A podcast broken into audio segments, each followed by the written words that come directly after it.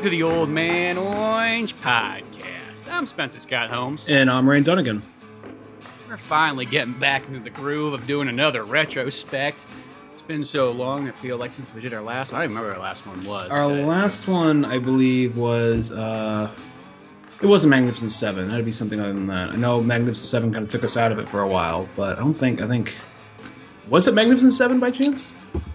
I don't know. That could have been it. I know that was our last one. We did a really big series, but who knows? Can't remember actually tell you the truth now. But it probably was something between that because that was almost like a year ago. I don't think it's been that long. Yeah, yeah. Wow. Well, we'll fi- we'll figure it out. Yeah, It's archived. We'll look it up later. Yeah, it's, uh, yeah. Somebody somebody can figure that out. Not us, but somebody else. Yeah. But um, we thought we'd go back with a movie that's kind of like a classic to us.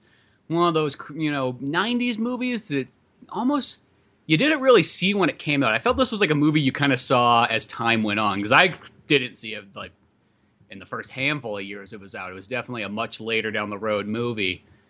And to me, what makes this a big classic is I really like these two guys when they do live action. And they've only done it about three times, I guess a fourth one if you count a puppet movie. But we're talking about Trey Parker, Matt Stone's Orgazmo. Welcome to Hollywood. In a city of sin, What would you say if someone offered you peace and happiness through all of eternity? he was a missionary Have a nice day. on a mission. Hi, my name's Joseph Young. We're with the Church of Jesus Christ of Latter day Saints. Uh, boss? Some guys from Jesus? Are, are you making a movie here? Yeah, Well, what kind of movie is it? it's an action Need a hand? adventure That's handiwork. porno. You make me so horny. Like as in pornographic? And I want you to take over as the leading man in my film. Come on, boys, grease them up. And action. Give it to me, you big stud. Check that out, man. Keep your mouth shut. Sorry, dude. Got a little excited. I can't. See, I have a fiance. Twenty thousand dollars. Is it enough so that we can get married? It's $20,000. Ah! I have to think about this. Yeah. You start at ten o'clock. Have you met our new Orgazmo? Your Orgazmo. I'm your sidekick. My sidekick? I help you out with my specially designed sex toys. Oh. Action. Not afraid of Orgazmo. Did someone say my name? Come on, boys. Let's get it on. Yes, sir. This is supposed to be erotic. Do you want your money or not? I have had enough of your poop. Get out of here. You don't own me. You want to bet I don't, punk? Find yourself another orgazmo. Joe, Joe, help me. Lisa, where? Will you shut up? Orbison took my cupcake. You and I need to do something. It's the Orgazmorator. I've made it work. Ah, now you're putting me on. You can use the Orgazmorator as a weapon. Where's my fiance, butt lord? Who the hell are you? I'm Orgazmo. Curses! Here to save Hollywood. These European videos are kinky. That's a bad dog. And then the world. Well, evildoers. Orgazmo. I don't want to sound like a queer or nothing, but I think you've got a really nice ass. Battling evil has never felt so good. Orgazmo. there you go, buddy. Get some. Now it's funny you mentioned the whole thing about um, Trey Parker, Matt Stone, you know, because Matt Stone is in this movie, but Trey Parker, it's almost more his project, more thing else. And you're like, Matt, why Well, Trey, Matt Stone's he's a producer on he's it. He's a producer on it? Yeah. So I mean, like, yeah, I know it's got like it says written directed by Trey Parker, but like I just kind of feel like, well, They're Matt best Stone's friends. They work together all the time. The way that I kind of look at it is that Trey Parker's the guy who creates everything and kind of has the idea of how everything should go. And Matt's just that cool buddy who throws in comments and says, "Hey, maybe we should try this." And here's a funny line here, and it's almost like the moral support guy. That's how I always kind of viewed it. Like Trey Parker's the serious guy. He's the guy who's in the music. He's the guy who's into doing all that stuff, and then Matt Stone's like there to make it fun. Mm-hmm. Yeah, I can see that. Um, it is kind of interesting because the th- the thing about this movie that I think made it so hard to see because this movie people told you about, but it's so hard to see because it's NC seventeen, and you watch that there's like barely any nudity in this movie, no real violence really. So it's just one of those things. They like he went before uh, I was watching this movie, I was just watching a bunch of interviews with Matt Stone and Trey Parker over the years, and they were talking about like how the ratings board would not help them out with like reducing it down to an R He says like, well, because it was a smaller movie. Bigger movies, Mm-hmm. they'll get back to him and say, yeah, well, you know, uh, this one, this has uh, this. There's a little bit too much nudity right here. This part's a little too violent, so trim that back. Like, okay, where this one they kept they don't, they don't have that obligation or that sense of priority on smaller films. So they just tell them to go fuck themselves, basically. Well, yeah. And what's the weird thing too is because you watch this movie, and that's how I thought too. Is as a kid, it was like, oh, dude, it's NC-17. It's going to be extreme. That's what they always tell you. Oops, you got a phone call. Hey, dude, I'll talk to you a little later. I can't talk right now. It. Bye. One time I keep my phone on so I could check my notes. And sure enough, this motherfucker's going on. Somebody airplane. calls you. Putting this But, fucker um, on airplane mode. But as a kid, though, it's like one of those ones like you know you think it's like oh dude it's NC-17 it's going to be so extreme, and you watch this movie, and I feel like this movie even like by today you would almost say it's like it's like a hard PG-13 sort of. Like there is yeah yeah there's a couple fucks. There's enough stuff that makes it rated R, but I look at it and go there's nothing that makes it NC-17 that is literally just somebody got lazy, probably looked at it and said oh it's about pornographic stuff probably has a bunch of nudity in it and everything like that about the business man make it NC-17 like it just reminded me like somebody just shot them off real quick and just and that's why it was. Like it should have had a second look That's or a third look. That's how I feel with the Motion Picture Association of America because even going back to something else we did a retrospect on, Cowboy Bebop, that like the movie is rated R, and if you look at the what's rated R for, it just says for some violent images. It doesn't add in sexuality. It doesn't add in doesn't add in language. I'm not even sure if they watched the whole fucking movie. yeah that's what I mean I, I felt like it was somebody threw it on and said oh, I got a half an hour to watch this two hour movie fuck it click click okay looks like some guns firing click click click click click space battle click click click click and credits and done like like just went through it barely even saw it you know it's like it's animated so it doesn't look like it's for kids uh, radar And and I feel like that's even like a PG thirteen, but still, just was Yeah. for some violent images, like some violent. Im- okay, whatever. Well, that's one of those movies like there's literally nothing in that movie I think that makes it rated R. There's a part You where know. a cop's head gets blown off. Um, But like in animation, it sounds weird. It almost like that. That's a little bit lesser. If that was in a live action movie, for some reason it'd be more. But it's, and when it's an animation, it's kind of like violence is a little bit more accepted. and you have the close up when like Shock gets shot in the chest, when Spike gets shot in the chest to like point blank range, and like blood just boom, like in slow motion shoots out. Yeah, But I mean it's a little bit more than the TV show, but that's about it. Yeah, I mean, I don't think there's. I think you that one. I feel like can go either way. But the whole point of what I was trying to make with that was that I don't even. They even have everything in that movie listed off. So I don't even think that they always watch all the movies they fucking put out there. Well, that's more like nowadays where they list everything off. That's what makes me like laugh because like there's so many categories. Because back in the day, it's like you you almost had five categories. Like what was it? The movie either had violence, adult themes, nudity, um, language, and maybe like one other thing. I can't remember, but like that's all it was. It was just the basics, Mhm. you know. And nowadays, it's like I just love looking at trailers and then you just see the the words that they choose. And I just bust up laughing. It's gone beyond. It's That- like that- it'll be everything's like you know there, there's a scene of smoking, you know, And, like- well there's a scene of a fart, and you're like, why is is that a big deal? Like, you know, there's a scene of a man's pubic hair. Okay, just put down nudity. Like, I get- I get it. There's almost this. There's almost this Star Wars like prologue of like all the things. Like, thing- Some movies, it's like they got like 15 things in that list. It- but, like you could only see it in the movie theater. If you watch it at home, you'd never be able to read it. It'd be so small, so many different words. Mhm. I noticed. I noticed the big difference is like if it says nudity, like okay, nudity. If it says graphic nudity, probably means you're seeing some dick. yeah, that's, that's how they kind of do it. Maybe a rape scene. Yeah, Maybe some dick and a rape scene. You never Yeah. know. Little bit of But it's weird because like yeah, Orgazmo though is one of those movies that even though it's a like it's like okay yeah you look at it and you just feel like and that's probably what it was because it looks like one of those kind of movies is be like oh there's gonna be like tits everywhere in this film. it's like but I like what they do instead. is They do it every single time there's supposed to be like a, a nudity scene. They just have like okay here comes the sex scene and then this guy's ass just stands in front of the camera. just to ruin it. Yeah. so it's like I feel like that right there just tones it down to like PG almost. And but I, I yeah, it's just it must have been one of those ones like you looked at the movie poster and then they're like, nope, that's fucking NC seventeen. Yeah, I think. Well, I think just the concept alone ma- makes it rated R. But I think it's just a bunch of lazy. They're a bunch of lazy old assholes that just don't want to fucking I, the more you know, I've never heard anything about the ratings board that made them seem likable or easy to work with. So I'm just gonna chalk it up to just a bunch of fucking assholes. Uh, but the, the, the, uh, they actually do things on the TV show South Park. They'll actually intentionally make things sound way worse in the script and push for things they know are not going to get in there, so they can settle for the things they originally wanted to get in there. Yeah, you know, it's like you know Trey Parker, Matt Stone learned pretty quickly about like how to deal with those guys and how to like you know, in a sense, get them off your back. Because you, yeah, you make something seem like way worse. So by contrast, the thing that you really want to do is eh, not so bad. Because Cannibal the musical, that one is so small, and that's a Tromaville movie. So I feel like that one's like, ah, who really cares? This one though, like we want to get it to theaters.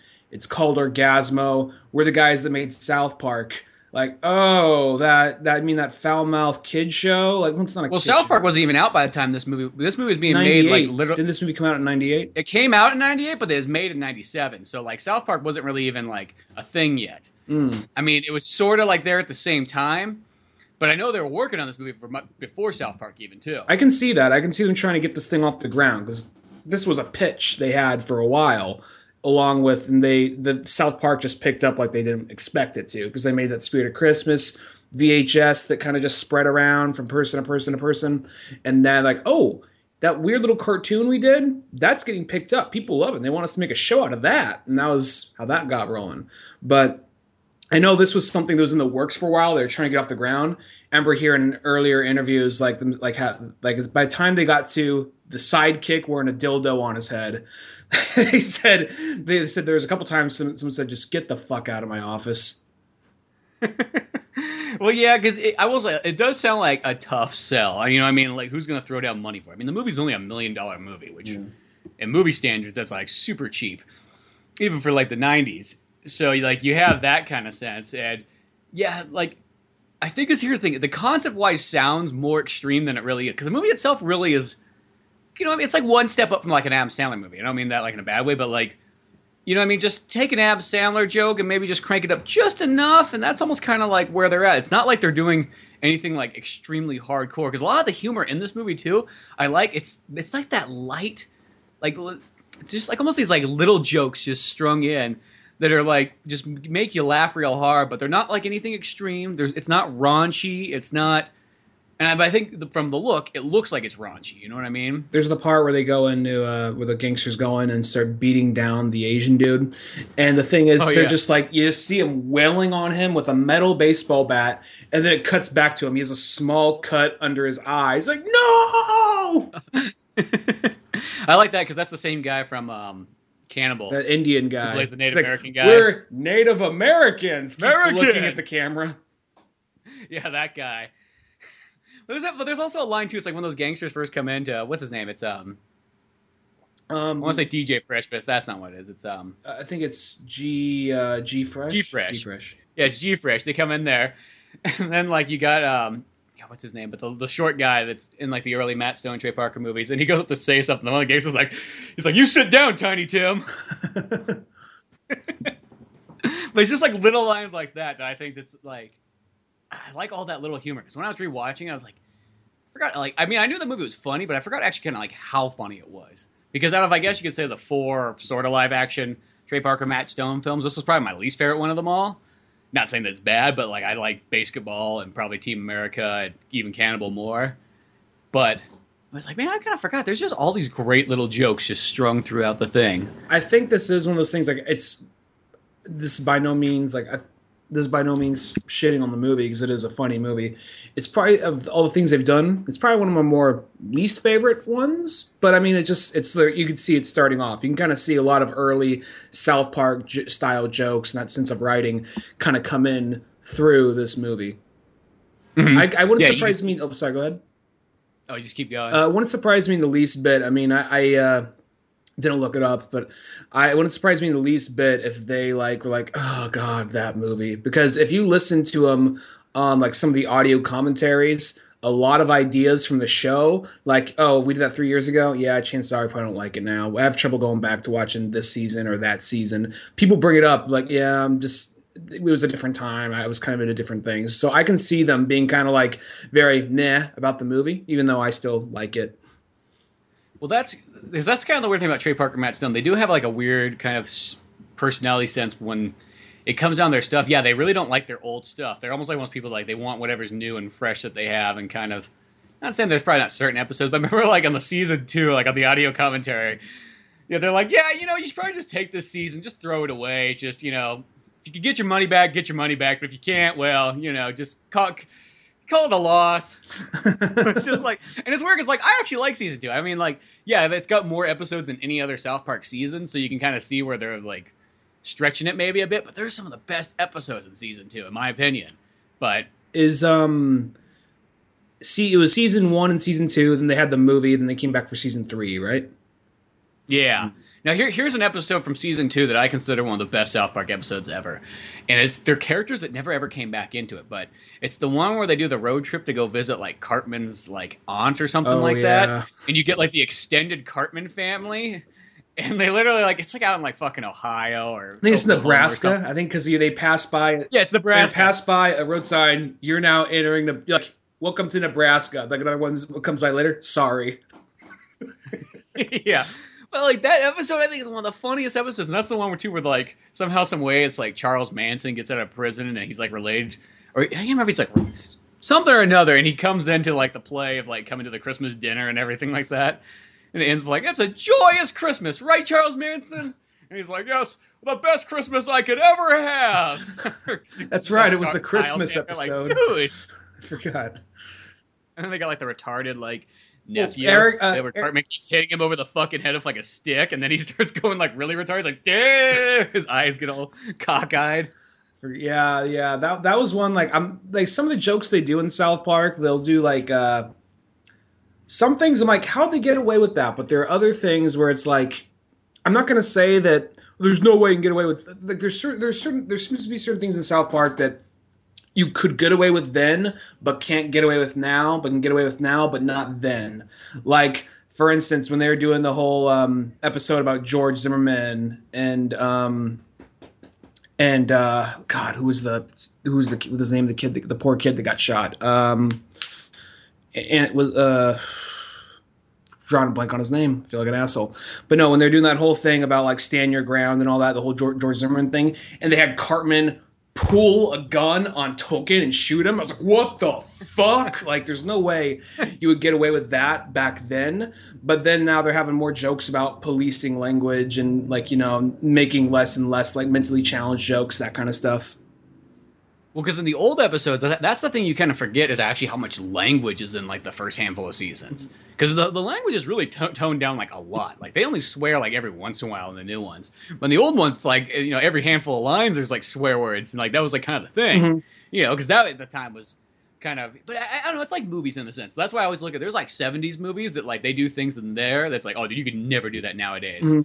You know, what I mean, like science is like there's certain time periods I feel that are almost like more hardcore than others Mhm.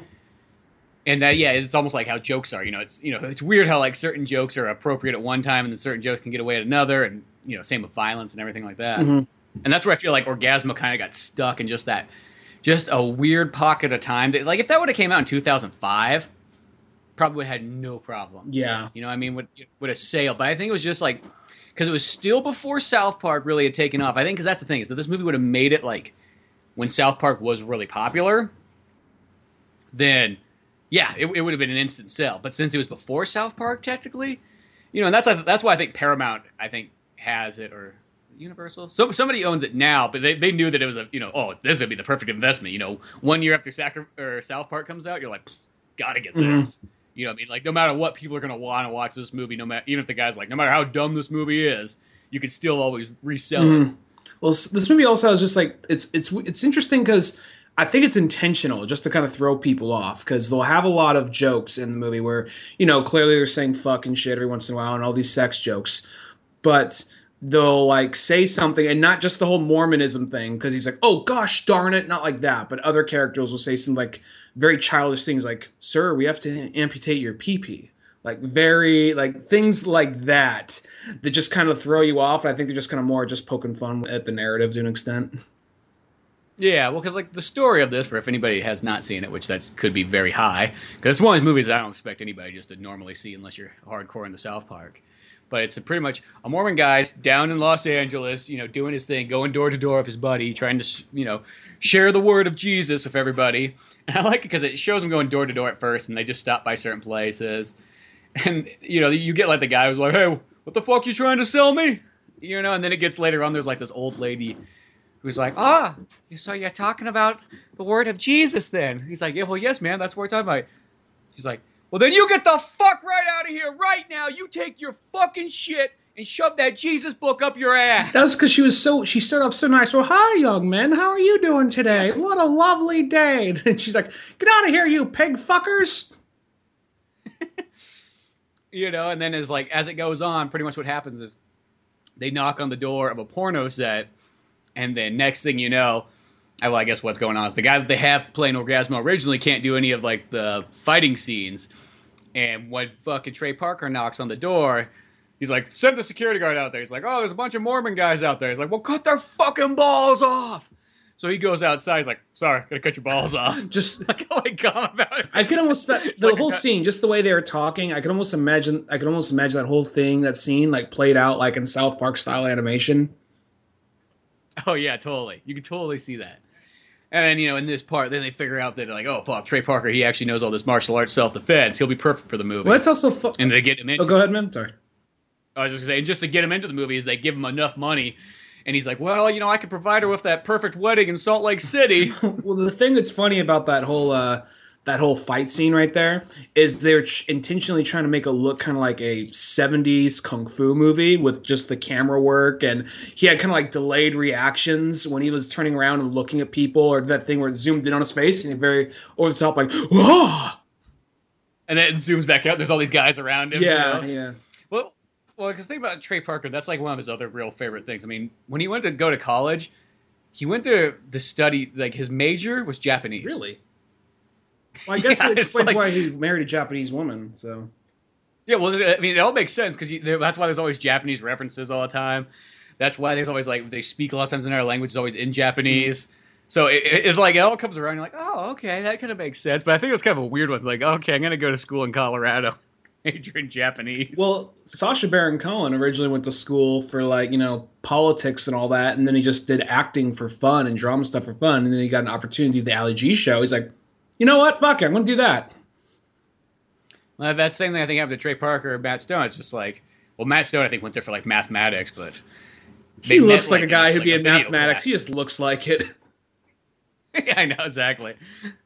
But I will say, like Matt Stone's character in it, like, I don't- like it's a small role. He just plays this lighting guy, but he's got some of the best fucking jokes in the whole thing. Like, they're just real simple. also- just even before where it's like they're watching the sex scene, and then he's like holding the lights up. He's like, "Yes, yes, fuck it." Like, "Do we got stop?" There's stop. also like, uh, I mean, now I think these kind of jokes are a little bit more common, but back then I think it was a little bit more weird and random. Like, wait, what the fuck was that? Like, he randomly walks up to Trey Parker because Trey, you can see Trey Parker, he's having trouble getting into the scene because he's a Mormon. He's he's having a real conflicting issue. He's like, well, as long as I don't have to actually fuck anybody and I'm just kind of fighting on, for the action scenes, that's cool. But they say, well, you know, you're not gonna fuck them, but you still got to kiss them, you still got to grab their ass and whatnot. So he's like, well, so he's having this whole moral struggle with it by then. And when he comes out of the scene, his first shot, he's just like beaten down, like, oh man, I don't know, how am I gonna do this? All of a sudden, Matt Stone walks by. He's like, "Hey, man, great job out there!" Like, "Oh yeah, thanks." He says, "Like, hey, have you ever seen Clash of the Titans, uh, the Greek mythology movie?" Yeah, yeah, I saw it. Yeah, I don't want to sound gay or nothing, but unicorns kick ass, and just walks away. I don't want to sound like a fag or nothing, but unicorns fucking kick ass. Just he'll say like, "There's like, there's a part where they're at like another sex party. There's like a naked mariachi band playing." He says, "I don't want to sound queer or nothing, but these guys remind me of Depeche Mode." I love Depeche Mode, bro. Doesn't make me a fag or nothing, does it? he says like I don't want to sound gay or nothing, but I totally want to make out with you later. He like puckers up his lips, st- like staring at him. Oh yeah, that's what I mean. There's just, there's just all these like things that, I that yeah, like nowadays, like because I think the downfall of now, almost like modern humor, is everybody's trying to one up each other in the raunchy department, which I, I don't know. That's why I feel like I watch some movies and I it's almost you can spot from a mile away like what they're trying to do, and you go, well, you don't feel legitimate. You just feel like you're trying to one up the next guy, and it doesn't feel like is this who you are yourself. I don't think so. I think you're just do you're you're writing these jokes and then taking them higher and higher until it gets to this place where it's just so far gone, just to almost like offend somebody or something like that. And it's almost it doesn't feel real. Where like this humor here, it's just like it's so like light and simple, but it feels totally real. Like I don't feel like there's any lying to me going on. Uh, whether they worked on it or not, it, or whether they had all the called all the shots or not, if this movie got made today, I got a feeling they would put. I'm, I'm surprised. So that was, it was the first time I watched the movie, probably like in like ten years or so. Um, there's the part where he had the the the orga- orgasm gun. So basically, what he does is he's being a super. He's playing a superhero in a porno. He shoots people with an orgasm gun. They all just orgasm and fall over. Uh, his sidekick, who's Choda Boy, he in real and Choda his, Boy. his- he's a real life scientist, and he actually made an actual or, orgasm gun. And they just go around testing on people, and then when start when you find out that the director of this movie is actually involved with the mob and this and that, things start to get a little bit more. no, I'm not going to say they get more serious, but this, the story and they steal G Fresh's sushi. yeah, they do that shit. Yeah, and um, so he starts actually kind of becoming like a real life orgazmo, shooting people with this orgasm gun, and also using his kung fu at the same time. If this movie came out today and they shot people with the orgasm gun, there would be so many coming jokes. It would be one of those things like this. Like I, I, because I, was surprised, but just it would just it would just be somebody, oh, oh, they stop and like, oh, okay, okay.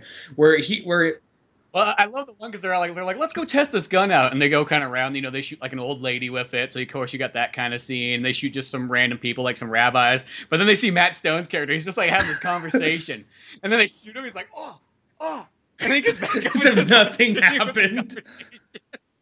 and that's what I mean. It's like the humor in it. It's it's light humor. It's you know, it's nothing like reaching that far, but I think that's what makes it just. I was just fucking laughing the whole way through. Like I almost felt like I laughed even more than like the last time I've seen it. Because this movie I've probably only seen it like five times in my entire life. And I probably yeah, as I say with me, I probably haven't seen it in a handful of plus years. Um, probably last time I watched it, probably did like a double feature of this and Cannibal, but but yeah, it's just like that humor in it. But yeah, I could see nowadays like somebody would want to keep ramping it up to try to compete with other movies. And it's you know what I mean. Sometimes there's something to be said about having dialed back humor. You know, I mean, it, it, in '97, this is definitely like you know still pretty cutting edge, but I still feel like it still keeps with just like simpleness, or even like you know. Here's another example.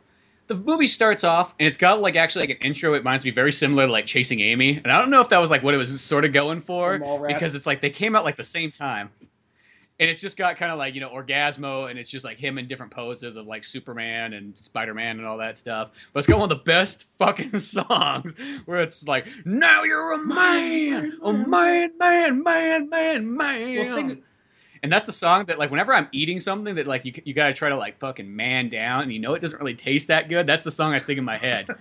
So you're fucking like chugging this thing down. You're like, "Now you're a man, a man, man, man, man, man, man. what I like man." about that song though What makes a man is it the woman by his side? Or probably them titties. Just keep eating like ah. what I like about the song though is once again this kind of came out at a time before like that weird random kind of internet humor. So the song when you first hear it, it just sounds like okay, they're just doing like a cheesy '80s rock song. But then when he starts saying "Now you're a man, man, man, man, man," you laugh. Then he keeps on going "man, man." You realize he doesn't have any other lyrics, and he's all offbeat like "man, man, man, man, man, man, man, man." Well, that's I mean like Just goes off the rails. could have like the song just keeps going. We can almost have like the Trey Parker like man album because he's got so many songs. There's also that one like in the South Park one where they're going when all the guys are going to the plays. There's like that man time, do, do, do, do, Man time. man time. He just likes doing the man. He just likes doing that shit. I noticed. Well, I think it too is like probably just came from just listening to like a bunch of like grunge rock albums and goes like they all kind of like have this manly feel to them and they all kind of are like shouting and everything like that. But yeah, it's just like I, you know what's weird too is that song. I don't know why when I played it in my head, like you know you go now you're a man, a man, man, man, man, man, and it almost just goes like instantly you could cut in to like um, Eye of the Tiger, but going man, man, man, man. Man, man, man! I don't know why. Like That- when I sing that song in my head, I almost want that to be like the next part of it. has to be the thing. Well, I, I think that. I mean, don't get me wrong. That song, this song is on my workout playlist. So Dude, it, it just makes yeah, as I said, like whenever yeah, if you just want to take it to the next level, you I think that the on. I think the more like what's what's the best way to put this? The more um uh toned down version of the song is probably the Batman song from the Lego movie. The Lego Batman movie. oh yeah, exactly. It's kind of the same thing. It's almost just kind of like just some dude. It almost that song almost sounds like it could have been written by Trey Parker. Just like look how manly, look how cool Yeah, I was he say, is. it's like- who does all this shit, does all that shit. Well, the interesting thing too is that Orgazmo they actually wanted it to be a musical, just like uh, Cannibal, but for some reason, like when they're getting their money for it, they- they're like, no, don't make I a can musical. see that. I can honestly. I think this would work better as a yeah, musical. I, I can see that being like This a would work- tough sell. Like, yeah, it's just like we want to do a musical about you know pornographic movies, Mormons, and it's kind of like wow, pick, pick, pick a couple categories. No, Well. I think Christ. that you see this list I gave you. It said so you know select a few, not everything. there's not an above all category or all above. Um, Yeah, I was gonna say uh, this movie right here. I think it actually worked better as a musical because you know if you listen to the show long enough, you hear. Would I think this better as a mo- this movie might actually work better as a musical, possibly because I, I think because that you have plenty more op- opportunities to get jokes in there. You got plenty of songs. It's like the man song, you know, something like that. Because Well, that, that's I mean, like, yeah, if you make the music like that, and you make it like the song that's in like um BASEketball, you know, when he's like driving, and it's like pretty that's much like one of the best parts. You know that had to be like Matt Stone and Trey Parker on that part because that whole because Well, yeah, it is. It is. Yeah, Trey because the, whole- that whole it. thing though, the thing about BASEketball what's interesting is they weren't originally they were just coming in there as the actors and they were freeballing, and then like the director's like, you know what, they're doing funnier. Let's just go with it. And just let the Well, that was the cool thing is because I will say, even though like that director's not really one of my all-time favorites, because it's like I like that movie a lot, but it's like the reason I think I like it so much is Matt Parker and Trey Stone. But in the special features, like, yeah, you know, really like, you know, we just let them kind of do whatever they want. I mean, I'll say this: he's like the core story is mine, but a lot of the jokes are theirs, and you can pretty much tell like what's a Matt Stone Trey Parker joke, and then what's like that guy's you know joke because he has all the pretty much the super Mm-hmm. slapsticky jokes. You know, that's like totally him. And then whenever there's something actually pretty darn funny, it's like okay. I could see either one of them sure. being uh, e- either one of those guys having the joke. There's the part like you can come over and uh, clean the carpet if you know what I mean, and then literally she's literally like cleaning the carpet, like oh man. yeah. Or yeah, yeah. There's all those kind of jokes in there that are just like that kind, and you're like, okay, I, I can tell that's probably from the original script or so on. But no, overall, that's a great movie too. And see, what I like about that movie is that movie's in like the same kind of feel though, still as Orgazmo. That's why I've been for the longest time I've just been waiting for Trey Parker, and Matt Stone. Like, if they said like we're gonna take a couple years off from doing South Park to do a movie, I'd be like, yes, as long as they're starring in it and it's live action, that is worth it to me. Like, sacrifice a couple like years of South Park if that's the case. Like do a full movie. It's like I miss those days because I just think they're they were perfect just for straight up comedy. They did an interview recently where they said they're going to try to avoid doing so much Trump stuff in the new season, which I think I is know, I was smart because happy. people are just so worn out about getting a, a news flash about something every day. I mean, you got to touch on it a little bit here and there, but doing too much of it's just going to yeah get old quick. Yeah, with that, it was on that Nerdist interview of Trey Parker. I was when Trey Parker said that because I was Oh, about you did inter- like- you did a Nerdist interview? yeah, that's where it came from. Oh, okay, good. I want to listen to that now. Yeah, check that one out. It's really good. But it's like, because that's the thing is like the South Park that I like is I like the ones where it's just about the kids doing regular things. Like I bring up episodes like perfect examples like the ones where they get the weapons. You know what I mean? Like that episode of me is like that can last for you could play that episode in 50 years and it'll still be relevant. Like not that the the episodes that are you know about like a hot topic aren't funny. The thing is, is this is why I kind of look at those. One, in about 10 years, you might not nobody might not have any idea what the fuck they're talking about. Not saying they can't still laugh, but it might be kind of like, what the fuck is this? Two, I always call that that's kind of like easy comedy. That's that's literally like you you flip the TV on, you go okay, and you just write down jokes. Like I like comedy that's more about like life and things that like it's thought out comedy and so on. So the second Trey Parker said that, I'm like, oh, awesome, because as I said, yeah, the last three seasons have been funny, but it was kind of one of those ones. It's like okay, good. I'm glad you know don't don't have to be so political. And the nice thing too, he said he's gonna they're gonna stop doing like the continual like arc shows. They're gonna go back to like singular episodes. I'm like perfect. I like the. that's something I I like the last. I mean, it was fine for like one or two. Well, yeah, I mean, hmm. don't get me wrong, the seasons were good, but the downfall is after like about six episodes in, you're kind of like, oh yeah, we we don't get anything brand new. We just kind of get following the same story. And I'm not saying it wasn't funny. Don't get me wrong. I still think that like they're all really funny, but I'm glad that it's going back to like regular South Park. Mhm, Yeah.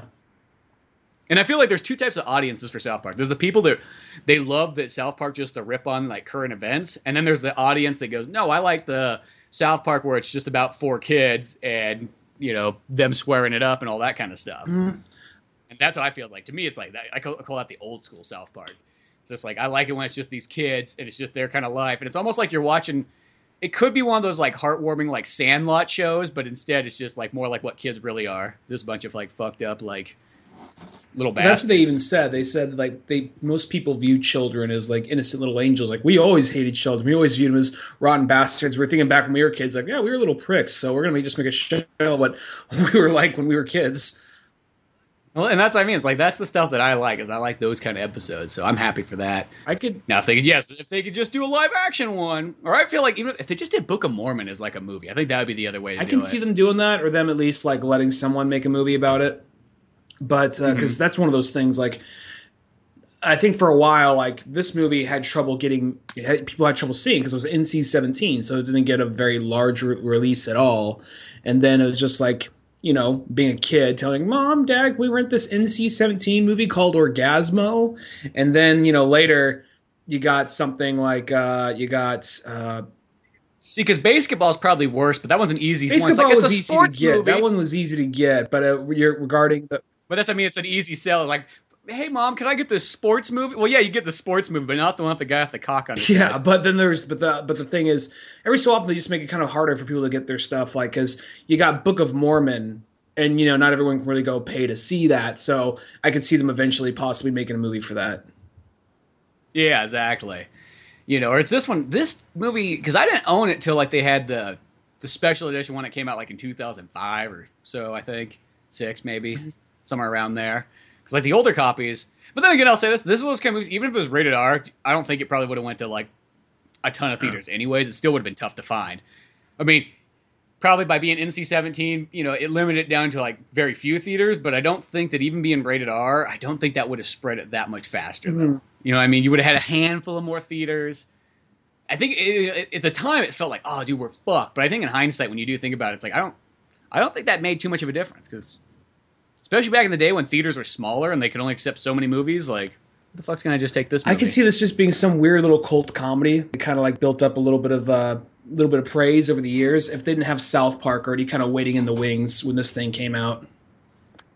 Yeah, it's like this movie needed to kind of be in like the video rental store. It's like it was never gonna like make it in theaters. It had to be for sure like you rent it, you share it to your buddies and pass it along. And the South Park thing just I think that's what gets it going. It's kind of like Cannibal. Like that movie would be let's just say if that was the only movie they made, that movie would be such a lost in time movie, Mhm. I bet.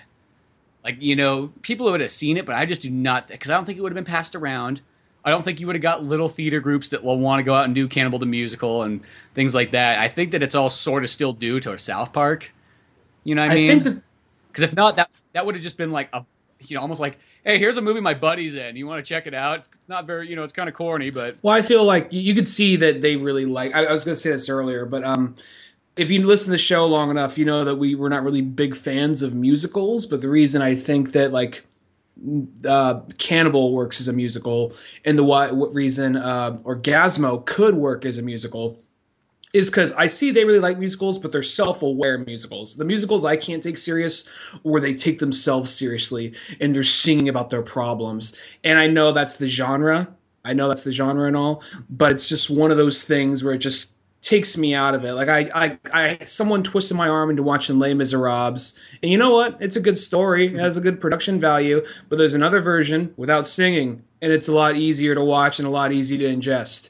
So it's just one of those things where something like this, I think comedy and musical works fine, and I think that the and clearly they're like at least at least Trey Parker definitely is a diehard musical fan because even shows in like South Park, Bigger, Longer, Uncut is an old timey musical. Yeah, is that one? And that's one of his favorite genres is musicals, and that's even like a Cannibal. That's like it's supposed to be kind of like if you made it like Oklahoma or something like that, and just made it kind of like a dark version of that. And I think just I've almost it's like I'll say this. I think it's Trey Parker's singing is really what makes the musicals like better. And I think that because even in Book of Mormon, the only reason that I don't really care for like the music as much is I go, it's, they just they got the generic like musical person to sing where it's like I'm gay, look at me, every day is all about being me. It's like instead of if it was Trey Parker singing, I think it would have been so much better. Like I feel like that hmm. was what was missing in the Book of Mormon, and it's not saying there's anything against it, but like if it just would have had, I know he's like, You can't be there at every show. can't be 45 years old. Like, but I mean, like the main one, like the one that recorded the album and all that kind of stuff. Like, I just feel like that would have been perfect for Trey Parker instead of having generic. That's the only thing is they just they literally had. I always call it generic, act, you know, Broadway voice because it seems like doesn't matter which one you're seeing. Like, go to Broadway, watch like fucking 10 plays in a row. I bet you anything. 50% of the guys are going to all sound like I'm out here singing on a boat. You know, and they always just, it's like that voice. It's like not even like a good singing voice. Like, it's a voice like I'm fucking imitating it like 100%. And I'm like, dude, I never fucking sing them plays. And boom. I'm like, I already fucking, you could hire me already as that character. I was in a couple of drama plays back in um, drama plays. Oh, yeah, I was in a couple of plays. I was in a couple of plays back in high school, but it was mainly just like I'm gonna try to be sociable. And then like as soon as I like was in there, I'm like, this was a mistake. Right, When I right, put do your gay voice on, Ryan. it's the only way you're going to be able to sing this song. I don't know. That's it right there. That's it. I the way I usually don't- talk. Yeah, that's exactly it. Like, oh, okay. Oh, okay. I guess Regarding this- I'm not too sure. uh, I mean, I wasn't really into these plays. Like the light just shines onto you, like it's your mind. It's like a monologue with me. There's suddenly a stool there. so, like, you know, I just wanted to be sociable. Maybe meet a few friends. I don't know. Find a local girl and then, you know go down to the old club. But who am I kidding? I'm here at this play with a bunch of fucking play-ins. just like going off on them. Bunch of fucking faggots. Oh wait, am I thinking this out loud? There's a harp in the background. You know what I mean? Just like instead, you know what? Fuck you all. Just like a Rage Against the Machine song. So There's suddenly this this this like, sounds. I'm gonna go like hang a- out with the fucking video crew, and we're gonna run around making fucking kung fu flicks. Do like a This fucking sounds more- backflip off like the stage. Doesn't really land it properly. You get up like fucking start swinging some nunchucks around. Yeah, fuck you. Just all in one. It went from being like a poetry slam to gymnastics to like a rage of myth music video. No, there is like a um it's like that's not even like a really that much of a normal play by that point. There's like those weird readings, like those weird artsy like stuff. You have like some angry guy in New York in a club talking about what's wrong with society while he smokes a cigarette, you know? Oh, you're talking about like the uh, spoken words? spoken word type shit. Yeah, like my wife says I'm not.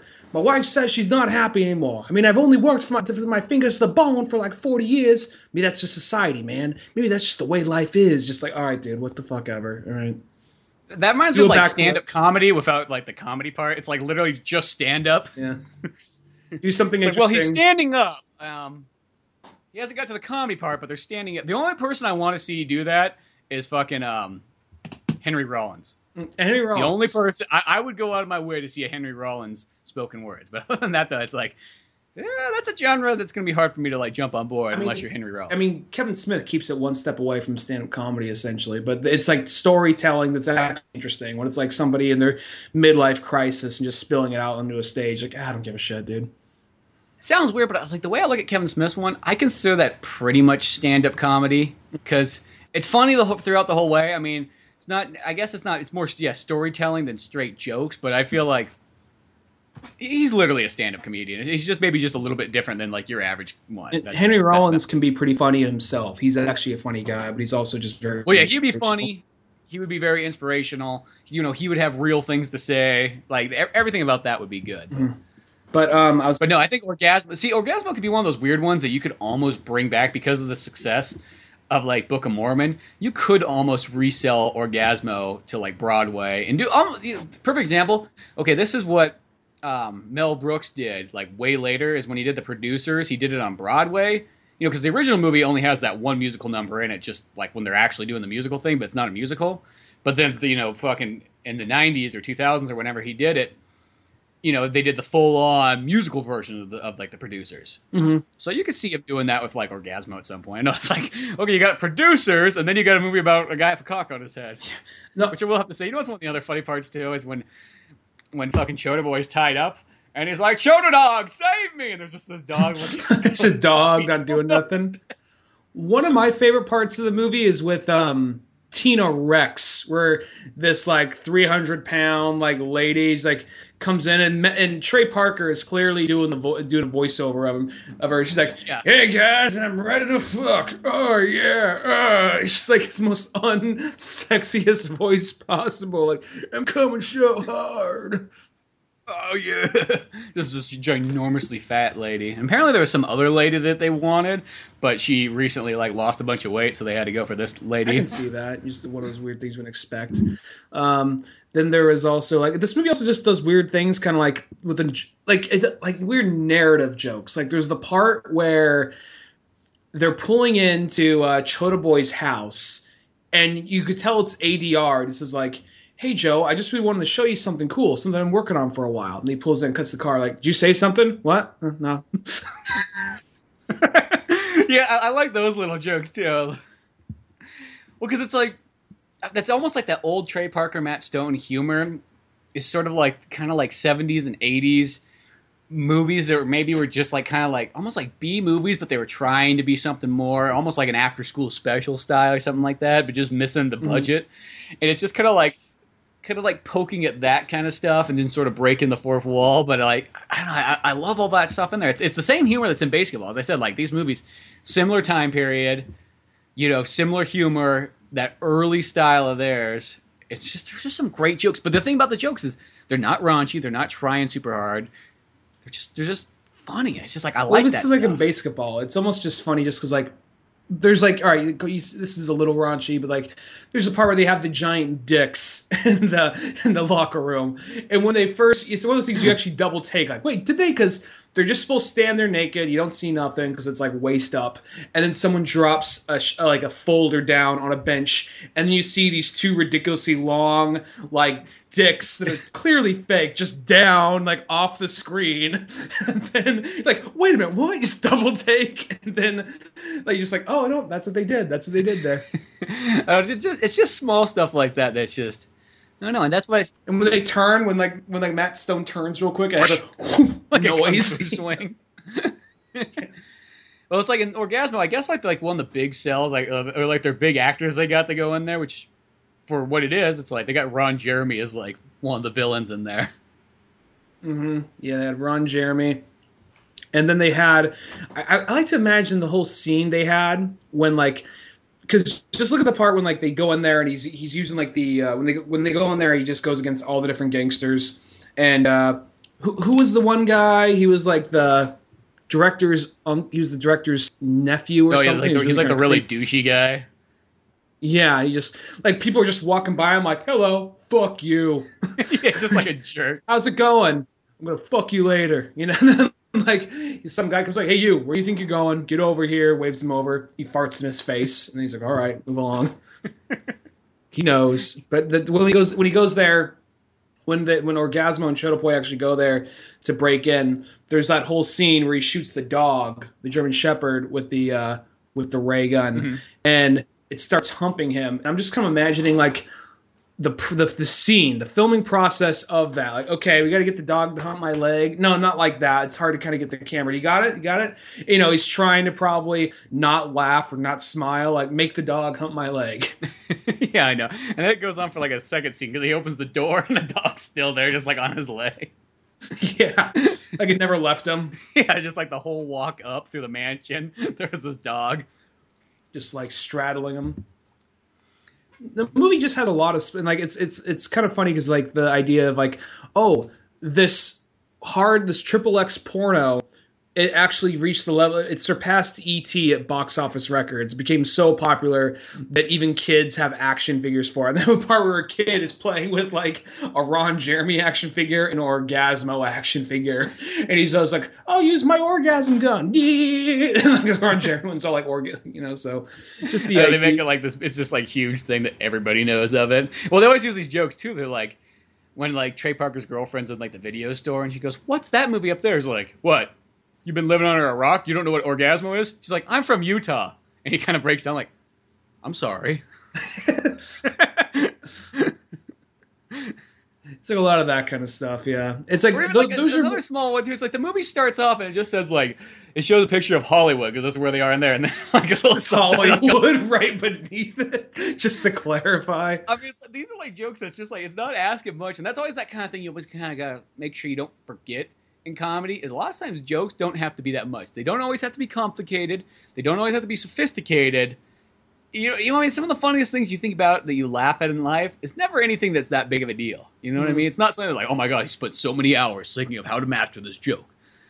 Well, a lot of the best stuff in the movie, I think, is the smaller jokes. I mean, the big ones are are good too, but it's like the small ones, like what you just mentioned. The Hollywood, it shows the Hollywood sign right below it, Hollywood, California. It's like, oh well, fucking duh. Or like the the one I mentioned with the ADR thing. Like, there's something I want to show you. Like, oh, did you say something? And they actually cut to inside the car. Like, no, I didn't say nothing. Yeah, exactly. And there's the joke that everyone likes to mention. I, it, it's I, I this is always funny to me. The hamster style bit where he's all like, "Ever since I quit hamster style, it hasn't been- the same between me and my dad." Cuts back to him and just like, "Hey, dad, I think I'm quitting hamster style. That's nice."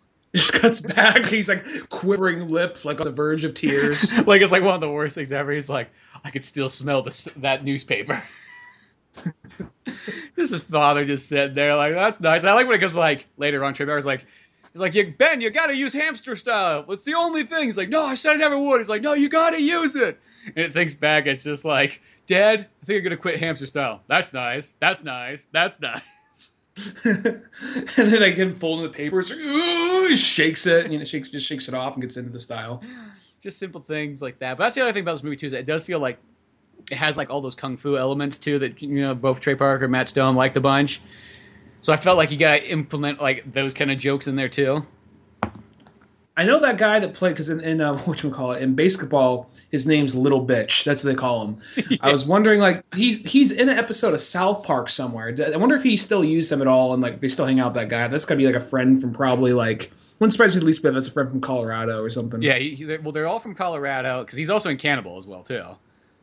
And- Oh, that's right. He is in Cannibal. Because he's got like my favorite line in Cannibal the Musical, where like they're like they haven't had something to eat for a long time, and they're just kind of walking, and they go, "Is that a goat over there?" They're like, "Yeah, dude, I think it's a goat." And then he fucking just starts like unzipping his pants, and then Trey Parker goes, "No, no, no, to eat." He's like, "Dude, I was just gonna take a pee."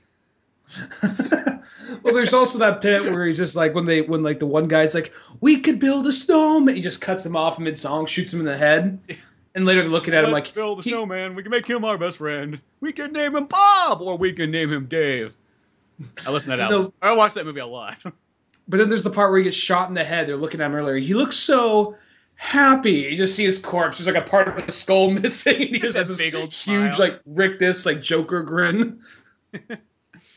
But no, yeah, I, I always kind of want to because he's in like a handful of South Park episodes, but I just wonder if he's been in South Park like more recently. I don't know because it's like, see, that's the thing. Is like I feel like one, they need a live action movie so that he can also be in it too.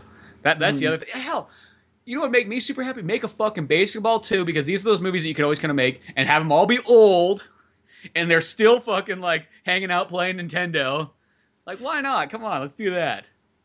It wants to. Well, they've been people been teasing and saying. I mean, I don't think Trey Parker has, but there's been like rumors like Orgazmo too or whatever. But I don't think that's ever going to happen. Even like the Trey, even though when the movie ends, and the guy, the uh, villain is just like, "I'm coming for you, Orgazmo." I don't even think they really intended. I think like, well, this seems like a superhero ending you'd have. Uh, yeah, right well, I think that's all it was going for because it, it doesn't feel like a movie that.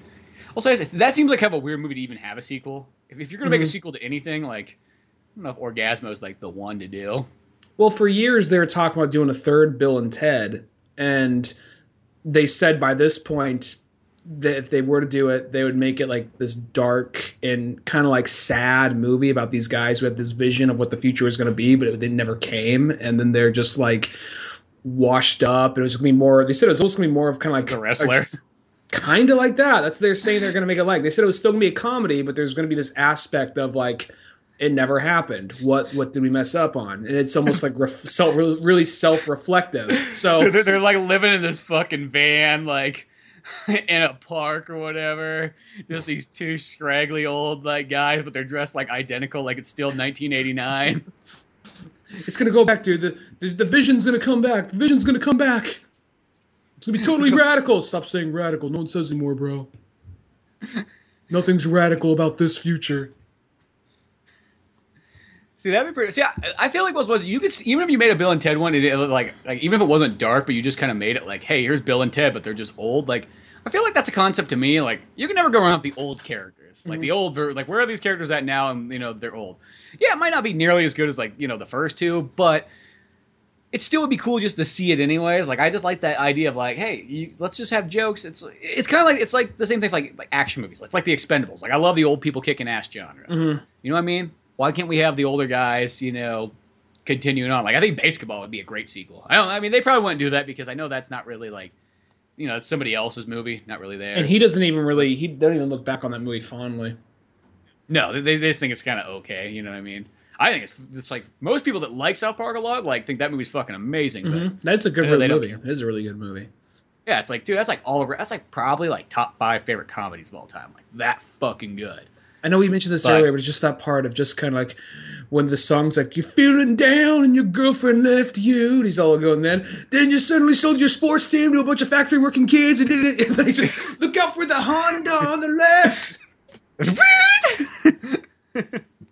or just like there's just so much great stuff. I know we're talking about like Orgazmo. It's like, dude, let's talk about baseball now. It's almost more than more than Orgazmo. This has almost become just Matt Stone, Trey Parker retrospect.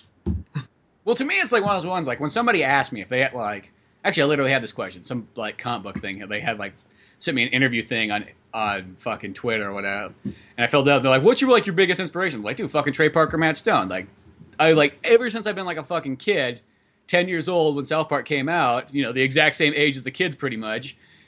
It's like that has always been like, dude. There's one person I, or one group of people that I look at, it's like, dude, Trey Parker, Matt Stone. Like throughout all life, just their style, their humor, everything about it. Just like I love the whole package. Mm-hmm. Like anytime they have their name on something, I'm immediately interested. Only reason I haven't seen Book of Mormon yet is because it's always Yeah, sold out and it's always super expensive. Yeah, well, it's even like I saw the Despicable Me three thing when I just saw Trey Parker in there. It's like, oh, it's like I don't know if I could put up these minions, but it does have Trey Parker? Joe Rogan liked it. It does. Yeah, there. We, well, it's just well, it's just the minions. That- That's, a very random really thing. A very random, like, like, uh, well, Joe Rogan liked it. He just mentioned it on his podcast for a second. Uh, yeah, I'm not saying it's not good because I will say this: everything I see in there that's not minion looks fine. It's just the minions are just kind of obnoxious. Mm-hmm. It's like the same problem I have with like those rabbits, like in the Mario game. Like that Mario game looks really fun, but will I be able to handle those rabbits for the entire time? It- That's all I Maybe say. there's like an option to just lower like voice volume or something like that. You know, it's an option just to like replace all the rabbits with Goombas. Oh, Yeah. okay, I'll take that I'll do one. that. Yeah, sure thing. I want to have to contemplate that again because the game itself looks fun, but the uh, but the just the characters, the rabbits, just look loud and obnoxious. But Nintendo has faith in that game, so we'll see what happens. Yeah, well, it's almost like it sounds weird, but it's like almost like the rabbits. Just yeah, just that loud, obnoxious, like yeah, I know, Gibberish. It's the same. They, they, they, they, they, they're loud. They're very They jitter, They're very jittery. They they speak gibberish and they just kind of bump into each other, farting each other's faces, basically. Yeah, it's just like one of those ones. Like, I mean, I understand why that appeals to like a five year old, but it's like when you're trying to sell a game to an adult, it's like, okay, come on. Mhm. Like as I said, like if we have the option, can, like replace all rabbits with Koopas and Goombas, I will buy that game the second it comes out if that's the case. No, yeah, yeah. Hell, replace all those rabbits with Doctor Robotnik villains and make it a Sonic Mario c- crossover. It's gonna happen sooner or later. I I'm surprised fuck- it hasn't happened. I'm surprised that the, the thing like Mario and Sonic crossover. Awesome. What is it? Olympics. Wait, what? I almost thought that was like when I first saw that. I'm like, is this an April issue? When I first saw that, I Yes. immediately thought that is an April issue because I find that what we finally wanted to happen happened, but it's in an Olympic setting. That's this has to be a joke. Yeah, it's not even like Mario Kart, or it's not even like it's like the weirdest kind of Mhm. choice. No, but as far as Orgazmo goes, I also think it's they they like once again they just kind of like to poke fun at like you know the action movie cliches and superhero cliches because there's a part at the end where he says when we got together it was good. They can't really find any words to say, so they just keep on saying good stuff. Yeah, good stuff. Good stuff. It's stuff that it's that's there and it's good. It makes you feel good and it's stuff. Yeah. Yeah, exactly. Well, it's also too because you think about this. This movie's one of those ones that it's almost poking fun at like that sort of first round of like the superhero wave of movies. Like, I mean, technically, there's you know there's smaller rounds that came beforehand, but like that from '89 Batman, you know, up to that point, it's like that's almost like a lost time period that people kind of forget about lots of those superhero movies. But there was tons of superhero slash comic movies. I don't think it's necessarily just superhero stuff, but you know, you have like tons of movies that came out around that time period that sort of like fell down where people almost nowadays just refer to like, oh, it's like there was Batman, but you know, there wasn't a whole lot else until X Men came Mhm. out. You know, Well, there's and where this movie's like almost like mocking that section of time period where there was actually quite a bit of superhero things and it's also just kind of because it was going making fun of it and poking fun at the whole um, the uh, formula from point A to point B superhero movies like Batman or even like kind of something like uh, maybe not, no, I was going to say Phantom, not that one so much though, but that's more of like an old. Well, that's that's an old, that's more of an old time adventure movie. Well, I mean, that, that was kind of the thing that a lot of companies did instead. It's like, oh, Batman's really popular. Well, uh, let's make some things that like, let's make all the random comics Mhm. instead. I don't know if that was a decision just based on money or what. That's- That's like, okay, like we'll make think that's what Phantom. makes. We'll make. Uh, go ahead. Yeah. I was just saying they'll make you know we'll make Phantom, we'll make Rocketeer, we'll make Judge Dredd, we'll make you know Tank Girl. It was like the ones they all chose was kind of like we'll make Spawn. It's like nobody was going like um maybe we should make you know a Spider-Man movie or something like that. Nah, we'll get around to that later. Well, on. Spider Man was almost made like three times before it came out, but it was it was they had trouble with technology and they people didn't understand it. Uh, but there was actually um, I was gonna say regarding like comic book movies that are coming out at that time, it sort of seems like um, they they're eh, Batman '89 is kind of interesting because it just starts off like, yeah, he's Batman. He's been doing this just for a little while. He hasn't been doing a whole lot, but he's Batman. We're not having the whole origin thing. Where this people to compare origin stories now, people think about like how many of those superhero movies came out that slow build up before they actually get the suit or before they actually get their outfit or their special powers. Like Tank Girl, that movie builds up but for a while before she actually gets her tank. So it's like that kind of thing. I think this movie's more poking fun at, even though Batman's thing that kind of kickstarted that. Yeah, exactly. But yeah, I think it is kind of just poking at all those different things at the time period. And it, as it sounds weird, it's like I always feel like that intro feels a lot like Chasing Amy because you know that has they both have that like comic book where it's just kind of showing the titles and everything. Very 90s Very 90s style. Feel. Like Very- I like that take back. That when I see that, it's like, oh yeah, can't beat that right there. Mm. But no, Orgazmo. It's one of those movies. If you've never seen it, if you're not a big South Park fan, it might be a little bit weird. I feel like that's about the only thing. If you weren't like into comedy and that, it might be that. But you know, it might be kind of hard for some. Maybe a younger person watching might think it's a little bit weird. But I don't know. It's a I'll tr- say treasure it's- trove of its time.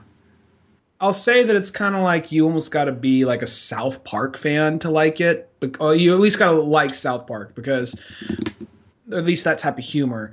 Because this movie, it feels for a movie called Orgazmo, which is about a porno superhero. It feels very, very tame, and it's also. I think people now would see this like, dude, Hangover is more raunchier than this. I'm like, yeah, but it's not really so much going for raunchiness. It's more just going for weird little jokes, like you like we mentioned earlier, like like we're we're, we're at Stone, he fucking comes and stops, then keeps talking again, just as if nothing happened. Yeah. like that type of shit. That's almost more of what this movie nails out of the park, and I think that's some of the best jokes South Park has. Is like there, there's like the uh, underpants gnomes, like stage one, like uh, like pl- like what was it? Like it was like stage one, planning. Stage two, it's blank. Stage three, profits. yeah, they, never got the middle part down. And yeah, that's I mean, like a lot of the best South Park jokes are that too. And for, for example, Hangover is pretty much about like the movie that started off like the like let's make things super raunchy, and then that from that point on, is everybody seems to like try to outbeat the next one. They're still pretty much making Hangover movies nowadays, and even some movies that I even kind of like that might be like. You could tell that they're still trying to put like I'll say it's like I like that Baywatch movie that came out, but that movie did have that thing where there was moments in it where they were trying to like one up the fucking next guy and who can kind of make makes the raunchy ones. And where I like something like Orgazmo, it's like Orgazmo's way funnier than The Hangover. You know what I mean? And like they're not even trying very hard. Mm. It's just yeah, it's just one of those things that just came out of the weird. I think they're also like they were probably also holding back to a certain extent because they probably wanted to put more in there. Clearly, they definitely did if they wanted to make a musical at first, but there's probably more they wanted to put in there. But just Mhm. like you know what, we're already having trouble selling. Being these two no-name guys selling a porno superhero movie, so let's just try and tone back just a little bit. There's probably more in that original script, I bet. Yeah, well, because the movie totally has like a very, you know, everything about it's very simplistic. Like you know, for the most part, And talk about like the end, like a lot of the things feel like, yeah, you could probably shoot this. Other than a handful of scenes, it's like you could shoot something like this pretty easily, or you know, around your neighborhood if you wanted to. Just have That is one thing. speed. It is. It is kind of inspirational in the sense like I could have made this movie if I just you know if I knew Ron Jeremy. Ron Jeremy's probably the most expensive thing in that movie. Yeah, if, if you knew Ron Jeremy and he could provide you with just a bunch of ladies, it's like you pretty much have everything that movie has. Because the rest of it's just a bunch of talkie scenes for the most part. It takes place in just like a handful of locations, Mhm. you know, and yeah, it's simple, but at the same time, it doesn't feel like it's cheap. If that makes sense, you know what I mean? Like it doesn't, you know, like Cannibal the musical. That's what I like about that one too. Is I just that literally is a movie of like going out in your backyard and fucking shooting. I'm like, and that's what I like a lot about that. But this one still feels like you're watching a regular movie you know, and it's just like because a lot of the stuff that's cheap in it, it's more like it's making kind of fun of that kind of. I, I guess you could almost say that '80s corniness. I mean, people still make fun of it nowadays for like that kind of like you still hear that porno music and things like that. Which by now it's like now it's like really old, I guess you could almost say. But like at that time period, it wasn't that long ago that they were still using all those kind of like almost like porno cliches. Mhm. Yeah. But so like that's almost like I guess like the cheap parts of it, but that almost kind of works in its like comedy favor. But for the most part, yeah, everything in it's like, you know, if, if you just show it to somebody, I don't think somebody'd be like, guess what, this is only a million dollar movie. You know what I mean? It feels like it's a little bit more than that. Mhm. It feels just like step down below your regular comedy at the time. Yeah, yeah. I mean, like once again, like you said earlier, I don't think it would have got a lot. Like if it got R an R rating, probably wouldn't have got a huge release. But at the same time, though, I think that uh, probably maybe it would have got probably picked up a little more steam, moved, a little quicker down the line. I think this uh, this audience eventually would have found it either way, with or without South Park. But I think South Park definitely yeah, pushed. no, I definitely think so. And I think it's one of the ones that, as I said, I don't think that the rated Rness actually would have made too much of a difference because the second that it was on video, I think that was where it was fine and good to go. I think that's the thing because a lot of movie studios back then, maybe not as maybe a little bit now, but back then, really kind of like, we got this two weeks, these two weeks to make all our money back. We're fucked. We're fucked. And then like in time, just like, oh well, you know they consider Mallrats to be a failure, but that movie killed. Yeah, on it's like, yeah, it's and people one loved of the it. best selling VHS. ones too. And it's like you ask any Kevin Smith fan, it's like Mallrats is most likely their favorite movie. That's mostly always a good go to for a lot of people. Yeah, that one's my second favorite. Yeah, it's like I don't know. It's like I've kind of gone. Clerks Yeah. still one for me. Clerks, Clerks, one, is there's, still one. I think something pretty special about that. Mallrats is right there with it. I actually like Jersey Girl a lot too. I like to say that my top three. It throws people off, but Curveball curveball people. people. You know, fuck. It's like I watched Yoga Hosers again. And I was like, dude, I actually really like this even more the second time. And I already was like one of the people that really enjoyed it in theaters. I didn't like Yoga Hosers. I'm not one of those people arms crossed like fuck this movie it shouldn't exist. But I can say that's like the only Kevin Smith movie I. I Don't like it. I don't know. It's just something about like I just like watching. It's like these couple girls just hanging out. I, I like the simplicity of the movie. Like in the humor, I think is pretty darn funny in it. I don't know. It's just like yeah, I, I like the whole package. I mean, it's definitely one of those movies like you couldn't just show that to anybody. I know that for a fact. You have to be like one. I think you do have to be kind of hardcore into Kevin Smith, or else a lot of those jokes I think get kind of lost. But mm-hmm. you know, especially I'll defend Tusk. I'll defend Tusk to the Oh, death. I love but- Tu- Tusk a bunch too, but I actually Yeah. like Yoga Hosers almost as much as I like Tusk. It's like I like it that much, but I don't know. It's, it's just that I, I, I just like that smallness of Sundance movies. It's like Orgazmo. It's like I kind of like how you don't you don't need to be so big and bold and over the top, and you don't need to be, you know, making the the most extreme joke you could possibly think of. And it's just like sometimes just like the first joke you write might be the best one. You might not need to go back and rewrite a joke ten times to make it more and more and more extreme. I don't know. Mm-hmm. I think that's I think that's what the that's the life lesson of Orgazmo right there. But The more you know. Yeah, the more you know. But that's probably a perfect place to wrap all this stuff up with. So there's our fun episode of talking not only about Orgazmo, but just Trey Parker and Matt Stone flicks of all types. And check out oldmanorange.com for more podcasts, cartoons, music, and more. Make sure to check out Pizza Boyz, which is both on Amazon and Comixology, both issue one and two. Until then, I'm Spencer Scott Holmes. And I'm Ryan Dunigan. We'll see you some other time. Later, folks. Thanks for listening to the Old Man Orange podcast. Check out our website at oldmanorange.com for even more podcasts, cartoons, videos, music, and more. Send us an email at oldmanorangepodcast at yahoo.com. Be sure to subscribe, share, rate, and review us on iTunes, Podomatic, or any of the other fine sites we might be located on. And if you want to help out even more, click on the Amazon or GameStop links on our webpage before you make any purchases there. Won't cost you a penny, but it sends us a little something our way. Thanks for listening and tune in next week to Old Man Orange.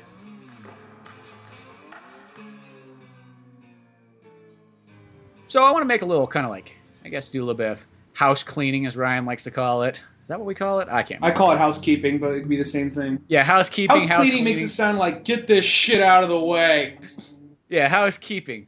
So I got a little bit of housekeeping to do here, and I just want to say I was on Arnold Radio News's last episode where we were doing a 70th anniversary, 70th anniversary, 70th birthday of Arnold Schwarzenegger, and kind of going through seven decades of awesomeness throughout his entire life, sharing the good times, playing some games, and just talking about movies. So make sure you go out and check out Arnold Radio News. I want to say it might be episode 68 or 69, but it's called Seven Decades of Schwarzenegger. That sounds cool. That was, that was cool that uh, Gillinator and Brandon Crum brought you on.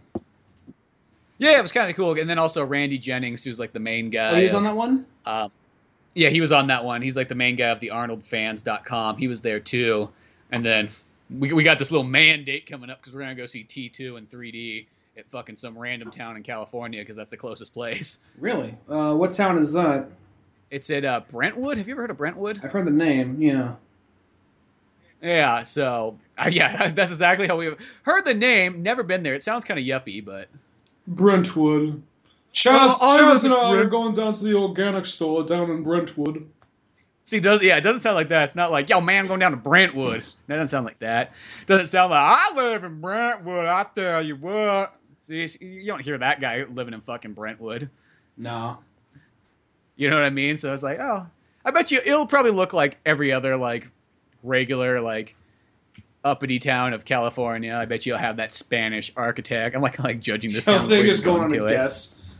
You just get there, it's a hmm. shady You have that town. Spanish architect where like they think it looks all cool and hip, and You get there, it's actually a shanty town with just a very nice AMC theater.